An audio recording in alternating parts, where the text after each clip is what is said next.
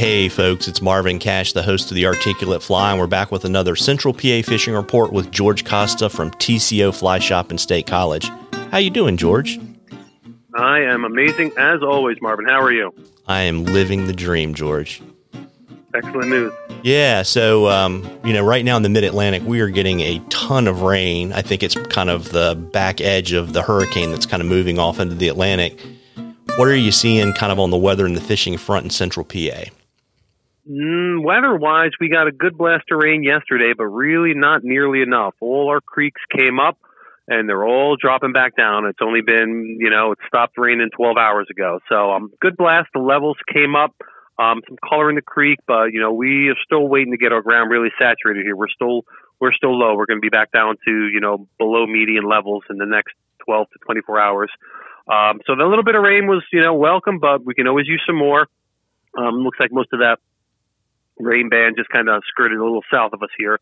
Um, for fishing wise, it's been, you know, it's been good. Fish are in full spawn right now. So, you know, really be mindful of where you're fishing, where you're stepping. Watch out for those gravel bars, you know, and then fish, you know, deeper spots, deeper pools, and, you know, just be mindful of, you know, where fish are doing their thing. Um, you know, as far as technique, tactics, it's been pretty much the same. Nymphing is going to produce the most fish. Um, streamers, of course, you know, just don't pull them across a redd. Um, dry fly activity is kind of like schmeh right now, but you know, it's middle of November. Um, and you know, it's, it's been good if you got time to get up and fish and, you know, you're mindful of those redds. Fish are there. They're, they're eating well. Yeah, absolutely. And it's easy, folks, to see those things because it's literally like someone took a, uh, a broom and swept all the silt out yep. in a circle on the bottom of the of the river. So if you see yep. that, don't fish over it and please don't step on it. Exactly. It's fun to watch them too. Like if you get a couple fish actually spawning on there, like this time of year, it's a lot of fun to watch. You get a nice, you know, you'll see big males on those redds and they'll be chasing off all the little fish. And, you know, they're, they're more fun to watch than to catch. You know, if you, if you can't, if you're practicing catch and release, there's absolutely no reason that you should stoke your ego to pull a big fish off a redd. You know, leave your Instagram pictures alone for a, for a day and let these fish do what they want to do. Yeah, absolutely. And did that little push of water, George, help your steelhead anglers out? Uh, for sure. I mean, our our steelhead has been pretty good. I uh, was up in Erie this past weekend, and uh, water up there is really low and really clear. Um, we got they got a little more last week, but most of that rain kind of missed most of the area up there.